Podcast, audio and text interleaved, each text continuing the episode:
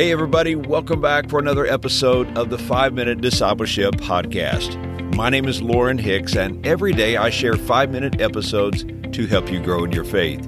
If you're new here, this podcast is about discipleship and spiritual growth. It's my prayer that these short episodes inspire you and encourage you to be a fully devoted follower of Jesus Christ.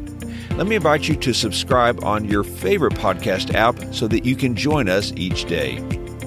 Today on the podcast, we are talking about the heart of worship.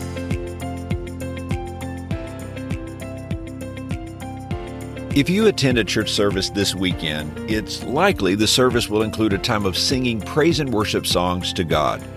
In fact, I don't know of any churches that don't have a time of worship in their services. I recently read that the Fender Musical Instruments Corporation sold a record number of guitars in the year 2020, driven in part by people forced to stay home during the pandemic. The company calculates that nearly one third of those new musical instruments were purchased by people who play in praise and worship bands. Imagine that. One third of the guitars sold in a year were purchased by people who would use them in worship to God. According to the website Ultimate Guitar, an estimated 1 million guitar players are serving on worship teams at churches every weekend, and more people play praise and worship music than any other genre of music in the United States. Do you know why this is so? Well, there is only one reason Jesus is worthy. God is worthy to be praised.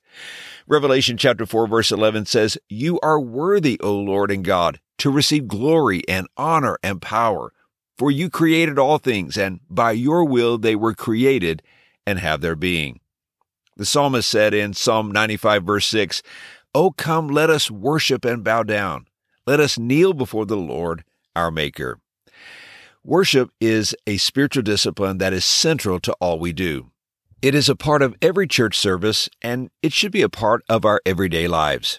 So, what is worship? Well, worship is the response of all that we are to all that God is. To worship is to declare God's worth. Richard Foster, author of the book The Celebration of Discipline, wrote, Worship is the most important of all the church's purposes because we cannot actively love the world around us unless we corporately love and adore God through worship. Jesus said in Mark chapter 12 verse 30, love God with all of your heart, then love your neighbor as yourself. According to Jesus, it's worship first, ministry second. Ministry flows out of our worship to God.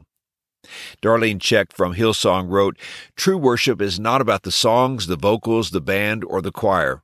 All of those things contribute toward a great expression of worship, but the essence of worship is when your heart and soul, the core of your being, connects with the Spirit of God.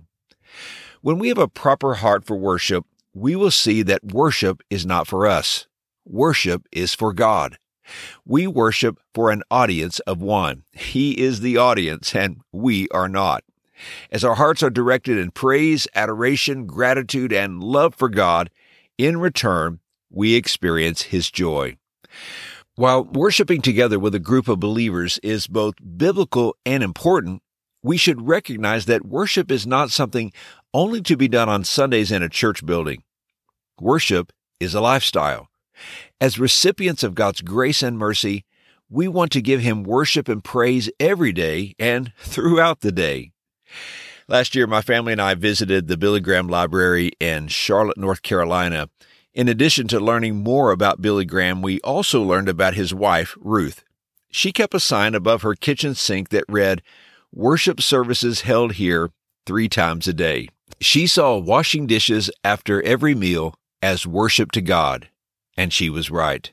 Worship is a lifestyle. Whether it's a song or simply praise from your lips, worship exalts God in your life. When you choose to make Him your top priority, you will know His peace, His power, and His provision. His presence will be felt in your heart. And here's today's challenge. Do you have a heart for worship? Let me encourage you to include worship in your daily spiritual disciplines. Let it be a part of your daily time with the Lord. As you worship and honor the Lord, He is glorified and you will be blessed.